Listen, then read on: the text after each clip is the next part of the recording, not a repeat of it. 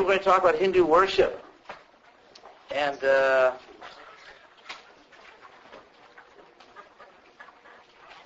so the um,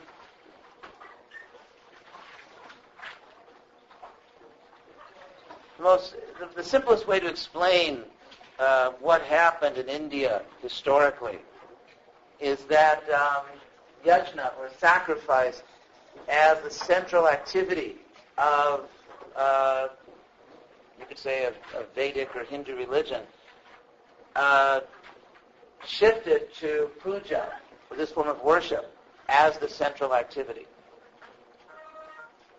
And uh, oh, cell phone. So one thing I want to explain is how uh, all the same, how should I put it, um,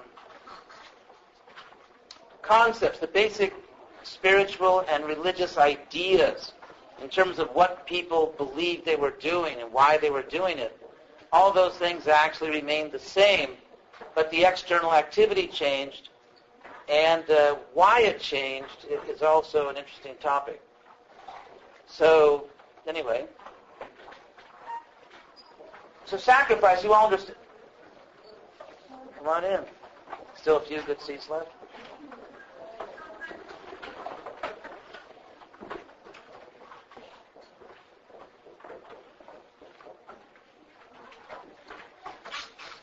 So there's um, so two uh, basic things I want to talk about is first of all when people did sacrifice, fire sacrifice, where you they actually had fire sticks called aranis. You take these fire sticks and you rub them together and you, and you light a fire.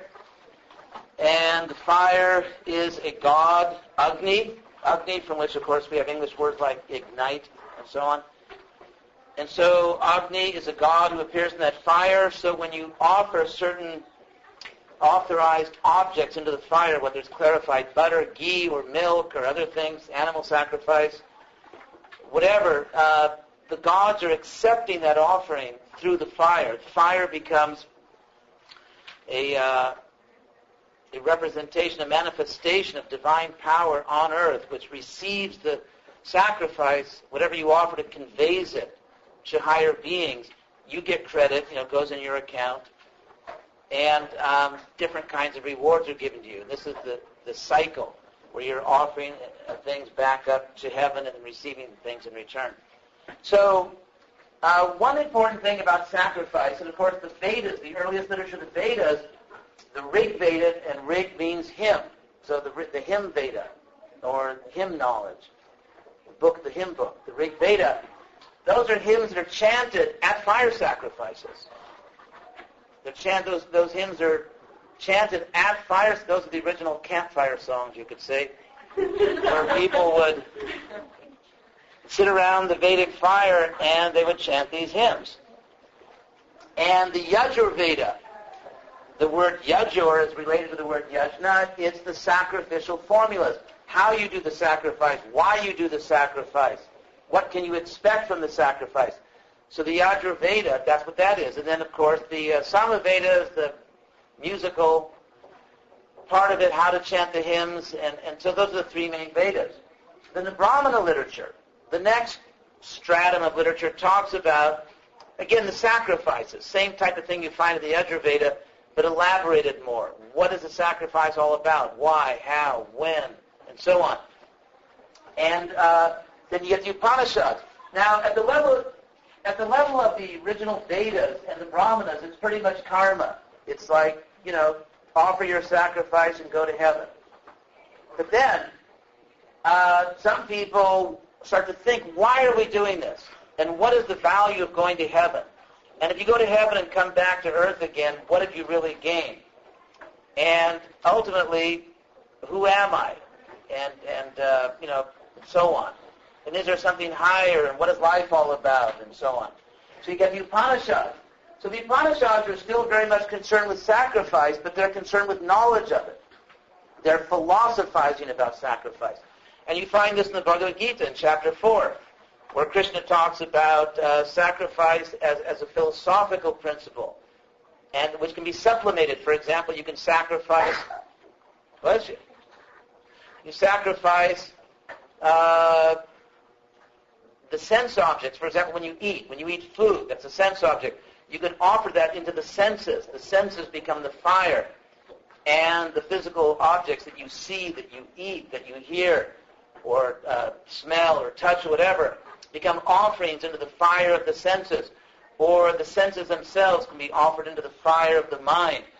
And so sacrifice becomes a principle, a philosophical principle of taking something in your life and offering it through a particular medium, which can be physical fire or a symbolic fire, offering it back to the source from which these things came. For example, if you're eating food, uh, food, uh, if it doesn't rain, there's no water in the world, right? I mean, you can't. I mean, if it does, if, if it really stopped raining permanently, there'd be no water. Without water, there's no food. You couldn't eat.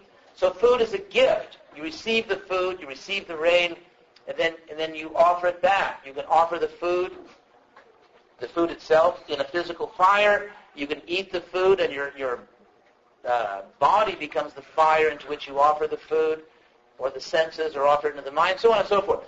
But the principle is offering back. So at the level of the Upanishads, the sacrifices are principally not about karma, just getting a material reward. It's about jnana, knowledge. It's philosophizing about sacrifice and trying to understand your ultimate nature as a soul, the nature of the absolute truth of God, with sacrifice being sort of the um, the activity that you philosophize about. And as a soul, it's your natural activity to offer back. It's a form of self-realization to offer back because you are being yourself when you are offering back. And when we're not offering back, we're really alienated from our own true identity. So, and then ultimately, with sacrifice, the, the sacrifice is finally understood as an act of devotion. It's not merely a cosmic exchange. You know, you give something, you get something. That's karma. Jnana means it tells us something about who we really are. And bhakti means that ultimately the offering itself is an act of love because the ultimate source of rain and food and of our own existence is not merely a general philosophical principle such as Brahman. It's actually the gift of an infinite loving God whom we should love in return. So the ultimate offering, it's not just that, let's say, the gods, in the plural, small g, the gods sent rain, the food grew, we take the food, and we offer it back to the gods. So it's not it's not just that we're receiving material things and offering back material things to keep the material things coming, keep the cycle going, but ultimately what we're receiving is not merely rain and food, we're receiving love from God, and we're receiving life. We exist because of God's love. Because of God's love, God at every moment causes us to exist, and we offer back that love. That's the real sacrifice. So, uh, in the case of yajna, it's all about a cycle, receiving an offering, but for those who are concerned with their own physical bodies and getting an even better, like you know, the ultimate extreme makeover is that you get good karma, and then in your next life, it's the ultimate cosmetic surgery. You can actually kind of like custom design a beautiful new body on a higher planet with all kinds of enjoyments. So that's karma, where you, and the monks of people, and the monks of people, never our old friends the monks who say that's all there is.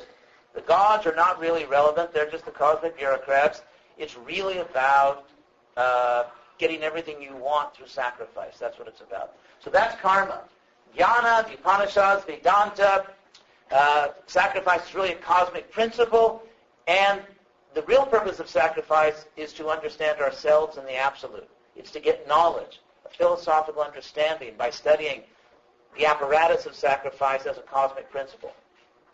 And then, ultimately, bhakti, which says that sacrifice is ultimately an exchange, a loving exchange between the source of our existence and ourselves. And Vedanta begins that way, that, that Brahman is the source of everything. So that ultimately sacrifice is a, a loving exchange between the individual soul and the Supreme Soul. Now, the point I wanted to make is that when people basically stop doing so many yajnas. They, yajnas. They still do. I mean, people still do fire sacrifices, but it's not the central activity. Now puja is. But even in this puja, you find the same thing. It's just another way of doing sacrifice. And by puja, I mean a typical Indian mandir or temple, uh, well, you know, it's obviously a building, and because India is, uh, most of India is tropical, has a warm climate, therefore typically there will be a, a um, how should I put it, a courtyard.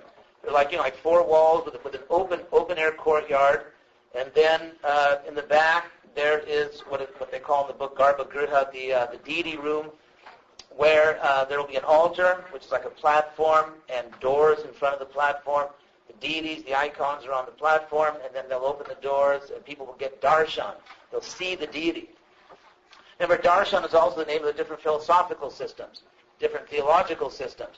So just as some people wanted to see through philosophy, or the original Vedas were, were claimed to, to have been seen by the sages. The sages saw this knowledge and then gave it to us. And then you have philosophy about seeing, and ultimately in puja you actually see a form of of the deity. Either it's, it's God or a demigod or whatever, which is also called darshan. But in any case, this puja, which I'm going to talk about more uh, as time permits, you find some people who are just totally into the karma aspect, uh, who are called karmis. Karmis. And the karmis are people who see puja as just the way to do sacrifice. You offer something. You come into a temple, you, you give a rupee or, you know, like chucking a buck for luck. It's like you... they have to have a box usually in front of the deity, and you put some money in there, and you say your prayer, and it's a deal, because you give a few rupees, maybe you'll get, you know, a thousand times back in terms of all your wishes fulfilled. So it, it's really, I mean, it, it's, it's the best return on your investment, especially nowadays considering the situation the stock market. So, but but karma, that's really what it is. It's really kind of a pious form of business. And you can see this every Sunday in America on television too, where you pray for certain things. And, and so this interaction, this relationship with the divine is a way of asking for things and getting them. You offer something in return. It's like sacrifice, yajna, but now it's puja. And jnana. Then you have people who philosophize about the puja. And, and they have all kinds of theories, theological theories about what is the deity and how is the deity present in that form. And so it becomes, and so by philosophizing about the puja, that's your path. But ultimately, ultimately what puja, the way it's understood, even by the people, let's say, who are down in the karma level, it's just like a business, but everyone kind of understands, for the most part, there's a general consensus in Hinduism, which is mentioned in the book, that um, it's about devotion. You really go to a temple, to a mandir, to offer your devotion. In fact, uh, Professor Rodrigues says that it's considered to be poor taste to ask favors for the deity, but that doesn't stop many people. They do it anyway, and that's, that's, that's one of the questions. You know, why do people do it if it's in poor taste? It's like, for, I, I mean, I'll give you an example that uh, if you go to someone's house, if you go to someone's house as a guest, let's say some person that you respect, and you walk in the door and say, "Hi, uh, do you have any money you don't need?" or or you know, no one's using that room over there. Could I sleep there? Or you have an extra car in your garage. So, so the idea about puja is that. Well, let me just go through some points from the book, and then uh, but the first thing I want to say is that the main shift between, let's say, the old Vedic culture and classical Hinduism is from yajna to puja, but these same elements are there, karma, jnana, and bhakti. The same elements are there. Well, why did they shift like this? This is a point I wanted to make actually months ago and kept forgetting to, to explain it to you. So, and that is that um, if you, for the moment, let's say, let's just hypothetically go with the ancient theory of ages, the yugas in Sanskrit. You find this in the Vedic culture. You find it in the Greek culture in Homer and Hesiod, the two great writers of ancient Greece. you find it in other literatures in the world. The idea that life is actually degrading, the world is devolving, uh, contrary to the notion that things have always been progressing. I mean, even even back in European history, the Renaissance, the Renaissance was a rebirth, according to Renaissance people, of a higher culture which had collapsed into a dark age, dark ages, they called the Middle Ages, the middle between two higher periods. And so there was a notion that culture doesn't always progress. Sometimes it collapses. And you find this idea in the Vedic and also in Euro- ancient European literature that things used to be better. Things actually used to be better. So let's just, for the moment, hypothetically try that on and, and, and see what conclusions would come from it. For one thing, if it were true, if it were the case, then as the earth falls lower and lower, people need more and more facility to connect with the divine. Because the whole purpose of all these processes, yajna or puja, is yoga. It's to connect to divine power. Here we are on the earth, mortal human beings. We're very small, and we have to connect ourselves to something much greater, something absolute, something even eternal. So that's what yoga is about. All the and so yajna was yoga. It was a way of connecting through the offering, connecting to higher power, divine reality. And the same thing for puja. So if people were, let's say, more spiritually or religiously advanced in an ancient age, long forgotten, then you could say they would not need visible icons. They could, in fact, you have all these stories in the Puranas, these ancient stories of people doing fire sacrifices and deities actually appearing from the fire, deities actually appearing. Very ancient stories. And uh, so let's say that was going on, then it stopped. At a certain point, we went into a new yuga, and uh, people have fallen, as it's stated in these ancient literatures. And so therefore, you actually need a visible icon. You need an icon because the deities don't appear anymore. Interplanetary travel has declined. It's just like, let's say, in the modern world, let's say people used to go to Beirut for tourism. It, it is not really like a top tourist destination lately. And uh, there, there was a time when Beirut was called the Paris of the Middle East. It was a very, very popular. Havana used to be a great tourist destination. And so when the civil war broke out in Lebanon and it became a really problematic place, the tourism basically went to zero. And the same thing with Havana. So, I mean, the idea is that when conditions on the earth become very gnarly, that uh, higher beings start stop coming. Anyway, this is the ancient picture of it. This is how they would see it. So that there's a need for puja. There's a need to actually carve or uh, cast, you know, bronze or, or wood images or marble, carved marble images of the deity precisely because people have become more degraded and no longer can personally have encounters with higher beings. And I wanted to mention this also in relation to literature, because if you look at, let's say, the oldest literature, the Rig Veda, and what you'll read in every textbook is that it, it sort of talks around or about or hints at things like reincarnation, but it's only later we get more explicit doctrines of karma. So one way to look at it is, the modern, let's say, academic way to look at that would be that people hadn't figured these things out. Everything evolves. And so with time, people develop new ideas, and you see these new ideas reflected in later literature. The ancient way of looking at this would be very different. They would say it's exactly the opposite. It's that people formerly were more enlightened and therefore required much less information. For example, let's say you want a bridge built across a river, and you're talking to a very sophisticated engineering corporation. And so basically, all you have to say is you could probably express what you want uh, in maybe a few sentences. I want a bridge over this river to carry so much tonnage so many lanes, and whatever. And you can probably, like in one little paragraph, tell them what you want, and that's all they need to know. Now, if you're talking to someone that has no idea about how to build a bridge, You would literally have to give that person a library of books on engineering. The amount of infor- so the amount of information that you give someone increases proportionately with the ignorance of the person. And the more the person is enlightened, or about any subject, whether it's bridge building or Brahman, the less information they need. So therefore, from the from within the ancient, from within this Vedic culture, they would say the opposite of modern scholarship. They would say that previously, let's say in the previous Yuga, Dwapara Yuga, people were actually more intelligent, more advanced, more enlightened, and needed very little information.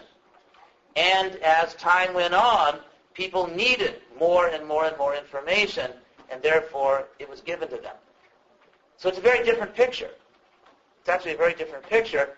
And uh, I'm not saying one or the other is true, but it's not obvious to me that the academic version is true and the ancient one is false. I'm not claiming the opposite either. I'm just saying it's not obvious that one or the other is the correct one. And I think it would be misleading and pretentious for anyone uh, to stand up in front of you and say that it's obviously the academic view which is the correct one. Because it's not obvious, we just don't know from the academic perspective. Now, if you have a particular spiritual insight or you feel you have a spiritual insight, that's something else. But from a purely objective academic standpoint, you really can't say which picture is the true one. And, and therefore, I want to give them both equal time and attention. Yes? I have a question about Murti and uh, images and stuff. Murti, just for those who uh, don't know, Murti is a common Sanskrit word which means a form, and it's, it means the, the, the deity form, the icon in the temple is often called a Murti.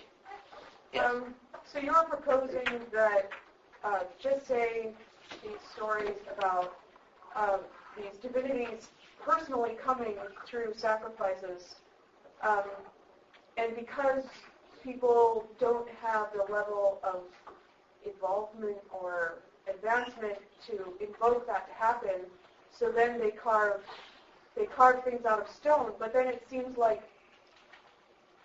those, those deities are not personally coming anymore. Okay. We're carving out of Okay, so very good. We'll talk about that. I'll throw away all my notes. No, but, I, but let, let's let's talk about that because as we know, those of us who grew up in or have lived for some time, say in, in, in a country which at least historically developed as a Protestant country, uh, there is a tremendous hostility toward visible physical images of divinity. In fact, if you study the history of the Protestant Reformation in Europe, you'll find that in the lowlands, like uh, Holland and Belgium, there were these violent uh, uprisings, which uh, scholars call the iconoclastic furies. Of you know what the iconoclastic furies? Figure it out. Well, what happened is that uh, in in Holland and Belgium, when they start when they they drifted or or raced toward Protestant convictions, they then had the insight that the Catholic churches, with their stained glass windows and statues of the Virgin Mary or Jesus, were actually engaged in the worst kind of blasphemy. Uh, this is, if you know history, the Wahhabi revolution eh, among the Muslims, where they desecrated every visible image and things like that, even desecrated the, the shrine the birthplace of Muhammad because any worship or any, any glorification of anyone but God is somehow blasphemy. blasphemy. So anyway, the iconoclastic furies in Holland and Belgium, which are now very liberal countries, so they, they went into Catholic churches, uh, gangs and, and mobs, and just started smashing and breaking everything. Smashing every statue, breaking all the stained glass windows. They call it the iconoclastic furies. So uh, what I would suggest is that this uh, hostility toward visible, in the course of the Ten Commandments, no graven images. So what this comes down to is ontology. In other words, well, how should I say it? I think that the reason in India uh, these visible images were accepted is not because they were primitive, but because actually they were philosophically more sophisticated than the Middle East. And uh, I know that's a uh, maybe a provocative thing to say, but I, I think it's true. On philosophical grounds, not on religious grounds, on philosophical grounds. And I'll explain to you what I mean. If you look at ancient Middle Eastern culture, you don't really see a systematic ontological inquiry. There's all kinds of wisdom, but there's just it's just not there.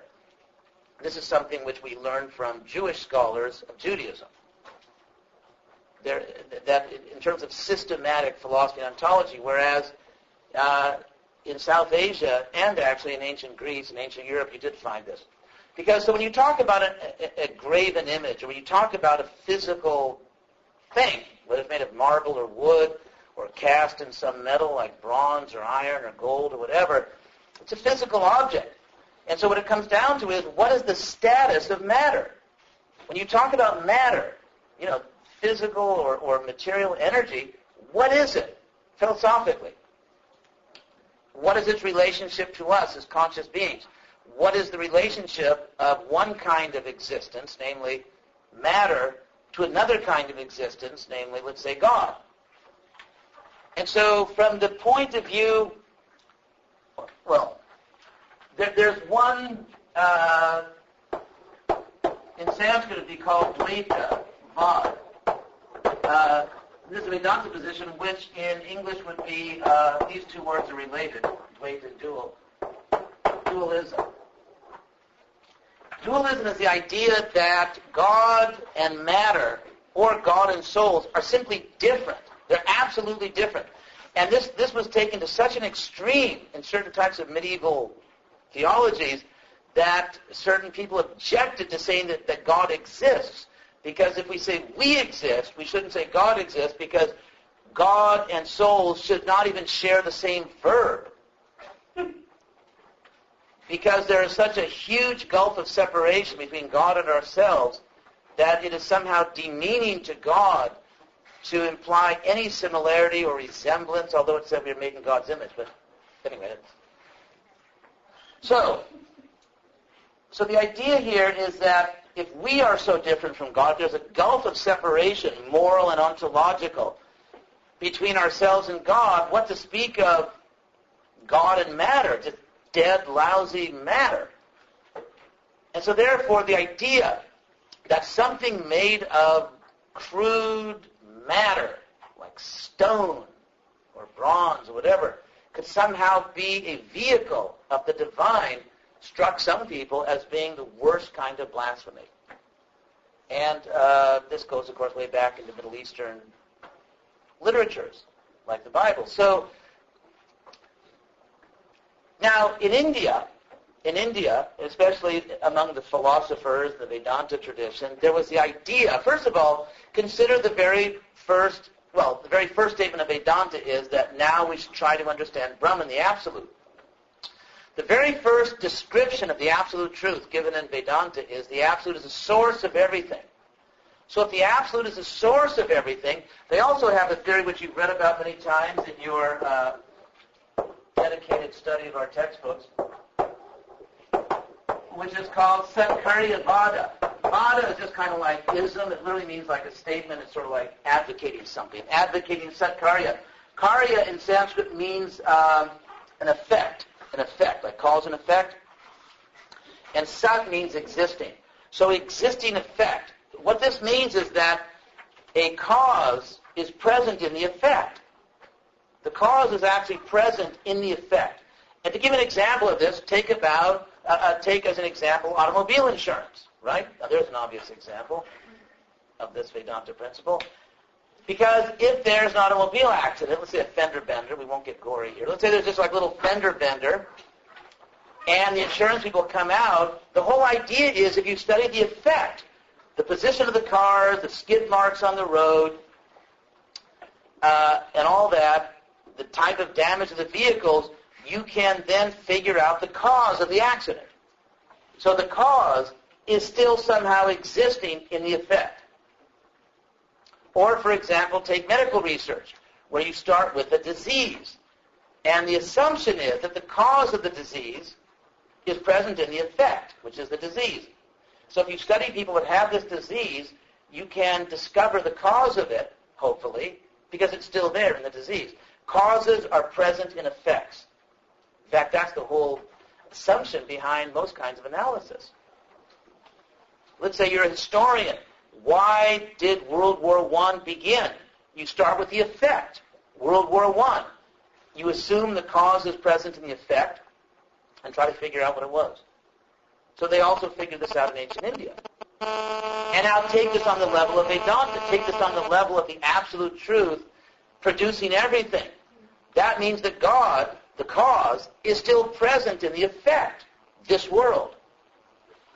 And therefore, if you study the things of this world, you can find the cause. Now, by the way, this idea also was very popular during the Renaissance and the Enlightenment period in Europe, you know, when science started to pick up. Because, in fact, they used to say back then that God has actually given us two books. One book is the Bible. The second book is the book of nature. The book of nature. So that somehow if you study nature, you can understand God. Because the cause is present in the effect. Now, if you think about it, in, in how many ways are causes present in effects, then let's say you're carving a deity of Krishna or Shiva. Let's say you're carving a deity out of marble. So what is marble? Now, uh, Megan's not here. She, she, we always talk about that. But um, even modern physics would say, okay, modern physics, and for that matter, uh, Nagarjuna, would say, okay, you see it as, as marble. Let's say it's white marble. But really, let's talk about it atomically. Let's talk about it subatomically. Let's talk about. But the, basically, what they're saying is it's not just what you see there. So you could raise the question: ultimately, what is the marble? Ultimately, and even if you talk about it atomically, what are we talking about? We're talking about energy. What is energy ultimately? And so you can see that once you start to philosophize about, say, a piece of white marble, once you start to really think about it, physically, in terms of physics, in terms of chemistry, in terms of philosophy, you start to really leave far behind that simplistic idea that this is white marble, this isn't God, this is blasphemy to say that white marble has any real serious connection to God. I mean, that idea that, let's say, a piece of white marble has no serious connection to God may seem obvious as long as you're not too philosophical about it, or even too scientific about it. Because science is leads you into philosophy also. Because you go so far with physics, and then it's like, oh my God, you know, what is going on here? And so you end up in the realm of philosophy. So once you get very seriously philosophical about that piece of white marble, and once you take seriously the idea that causes are present in effects, then the notion that somehow God can appear in something which originally emanated from God and which is actually, and remember, for example, another important point here, in the bhedabheda, which we all talked about. Uh, whoops, planning ahead. Uh, bheda means difference, and abheda means non-difference. So what is the relationship between, say, Brahman, or the Absolute, or God, and a piece of white marble, which has been carved in a certain way? Well, they're different. Bheda, but according to this, there's a sense in which they're not different. And because the white marble, after all, is just the power of God. It's just the energy of God. That's the whole Vedanta thing, that everything emanates from God. This was also, by the way, a popular theory in Neoplatonism. Uh, the great Jewish philosopher Philo in Alexandria, around the time of Jesus, Plotinus, and so on. So you'll find bhedabheda theories in Greco-Roman philosophy as well.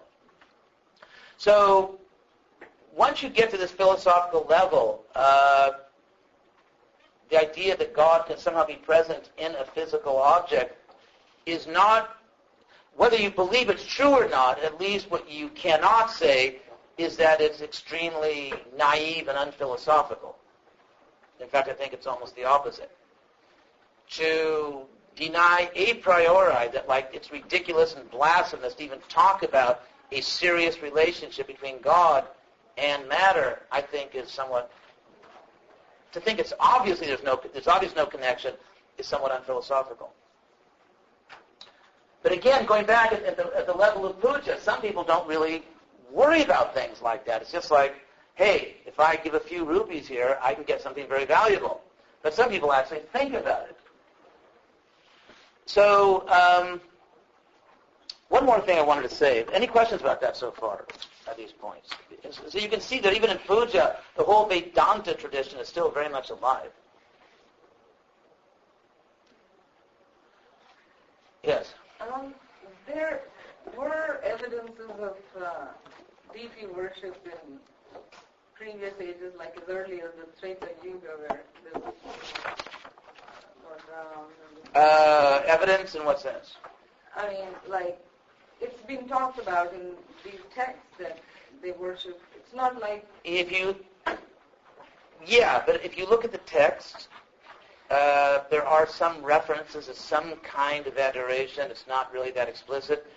And you, we know that it was not a, a most prominent or central activity the way sacrifice was. Because for every reference in those texts, Puranas, Itihas, every reference to some visible form, there's a hundred references to sacrifice. So sacrifice is basically what everybody was doing. And then one of the ages is designated as the age of worship of icons. Yeah, that's a whole different topic. In the Quran. Yeah, yeah. But thank you for bringing that up. But that well, another point I wanted to make actually about this whole thing of puja, and that is there's an argument which comes from Paul of Tarsus. Paul of Tarsus, uh, as in St. Paul. Now, Paul traveled around the Mediterranean world. He traveled around the Roman Empire. He had a Roman passport or whatever, and that, that's where he traveled. So, uh, everywhere Paul went, most of the people he saw were worshiping icons. In fact, there's one letter. It, it, it was it was ubiquitous in the ancient world before uh, the rise of Christianity. In fact, there was a controversy. Uh, someone wrote a letter to Paul saying that uh, there's a fight going on in one of the early communities that Paul founded because some people say that um, we shouldn't eat meat because, not on ethical grounds, but because all the meat that's available in the market has been offered to some little deity, someone's little deity. You can't buy non-offered meat because food was always offered to the deities. And we shouldn't offer meat, uh, we shouldn't eat meat offered to these false gods. Other people in the early community said, well, there's no problem because gods don't exist. Those really aren't gods. They're just little physical things, and, and there are no gods. And so therefore there's no problem. Paul wrote back and said, well, actually, the second group is right. There, there really are no gods there. They're just, you know, they're just dead little physical objects. And therefore there's no harm in eating the meat, but we don't want to cause trouble in the community, so maybe, you know, we won't eat it if it bothers people too much.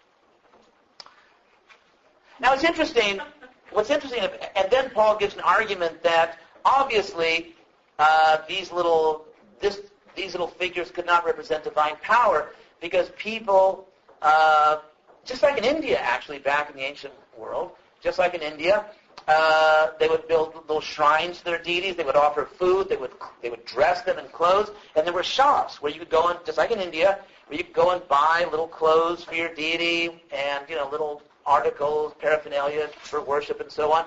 In fact, the owners of these shops used to really go nuts when Paul came to town because he would ruin their business. Because he kept preaching against this, and he was cutting into their business, so so they you know they were really against him. So Paul said that look, if this was really God, God doesn't need your food. Doesn't God doesn't need your you to offer clothes. God could feed himself and clothe himself and so on. Now, a few things I would say to Paul, I have the pleasure of speaking to him. First thing I would say to him is that, Paul, if God can feed himself and dress himself, guess what? He can also speak for himself. So you don't need to travel anymore.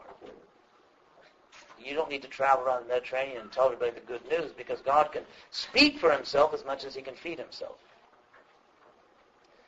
And so the idea, at least from the bhakti side, is that people are, at least in terms of the devotional puja, people are offering these things uh, for their own purification. It's not that God needs the offering, it's that they need to offer it because they need to learn. It's like when I was a little kid and my parents, you know, my mother's birthday, my father gave me money to buy my mother a gift. And my father's birthday, my mother gave me money to buy my father a gift. And I was bought the same old thing. I mean, it was like no surprise as a little kid. My father got a tie, my mother got some kind of bath oil or something for like five years straight. So, I mean, so obviously my parents didn't need it, but it, it was a question of cultivating that love between parents and children. It's like when you're in school, when you're a little kid in school, and you draw a picture and you take it home and give it to your parents. Your parents don't need the picture. It's not like a really big part of their art collection or something. But it's a question of developing a relationship. And so that was the idea behind puja in the devotional sense. It was a question of cultivating the relationship. Another thing I can't help throwing in is that actually there are statements in the Old Testament that there are many gods, but that the Jews should worship uh, Yahweh. And the first commandment is not to have any other gods before me. It doesn't say there are no gods. It just says get them in the right order. but anyway, that's another topic for another day. So and, and Old Testament scholars, very prominent Old Testament scholars uh, in academia, acknowledge this, that there are references to various gods in the Old Testament, which Paul apparently missed. So, because he claimed to be following the Old Testament. And actually, in, in our book, Professor Rodrigues says that bhakti, devotion, is more important than the item offered or the ritual matter. It's not about offering the, the flower or the water or the food or the fire or the incense or whatever. It's, the real point ultimately is the exchange of devotion. And when people come in front of the deities, especially the devotional, devotional part of Hinduism, if they come before a deity of Krishna or Lakshmi Narayan, or Radha Krishna or, or Shiva or whatever, they really feel the presence. They really, they really feel and will report that, that, that they're in the presence of the divine. And there is a, well, as the professor says, actually, a second, where did I write that? Um, Puja is grounded, this is page uh, 227, Puja is grounded in, in achieving an intimate interaction with divinity. An intimate interaction. And the basic worship is like receiving a guest. You know, you, you, you invite the guest, you welcome the guest, offer the guest different articles, and then you, you don't they always, they always say dismiss. Somehow scholars, they, they're like stuck on this word dismiss. It's not so much you dismiss the it's like, you know, you say goodbye. A guest comes, and at a certain point, you kind of say goodbye. It's not, you're not dismissing your guest. You just say goodbye. Anyway, there's another important point I wanted to mention, and that is that in the devotional part of Hinduism, it was understood that the reason you go to a temple and have this intimate darshan, this intimate encounter with God, is so that when you walk out of the mandir, when you go out of the temple, you will remain in God consciousness. And if one worships God in the temple, or goddess, or some form of divinity, but does not respect other creatures, then uh, that is considered to be not spiritual. In other words, Every living body, every living body, human or otherwise, ultimately is considered to be a temple, a mandir, because of the idea as explained in the Gita that God is present in the heart of every creature. God is in every, every living thing. Therefore, uh, if one worships God in the temple, but not in the heart of every living thing, it's considered that one didn't really get it. And so I was going to read you just two quick uh, verses here from the Bhagavad Purana. I'll just read the Sanskrit and then, and then just translate it for you. I forgot kriya ke. Which means literally that, um, and this is Krishna, or God speaking, that I am not satisfied, even when I am worshipped, with all kinds of opulent paraphernalia. You can worship me with all kinds of offerings, but I'm not satisfied if the person offering it does, if the person offering it disrespects other living creatures. In other words, you can't just be nice to your parents and, and go, you know, you know, punch your little kid brother or sister in the stomach and think your parents are going to like it because you're nice to them. so the idea is that here Krishna in the Bhagavad Purana, we have a case of Krishna saying that even if you, even if someone worships me with all kinds of paraphernalia, if that person disrespects other living things, I'm not satisfied by the worship. And another similar statement, Archayam eva hariye pujan yakshate yehate natat bhakteshu chanyeshu bhakta smrita. If someone undertakes to worship the Lord only in the form of the deity in the temple, there's a tendency toward this actually, and does not worship that same Lord in the bodies, uh, or within all creatures, then that devotee is said to be on the material platform. In other words, it's, it's not a spiritual life. If one simply does temple worship and doesn't recognize and honor, because puja also means honor, recognize and honor that same deity in every living thing, then the worship, then that person ultimately is on the material level. It's not actually a spiritual life. So the purpose of the, whoops. It's the end of the fourth quarter. So, any questions? One thing I wanted to say is that uh, the class actually meets Monday, Wednesday, and Friday. and uh, so we do have class on Friday. So thank you very much.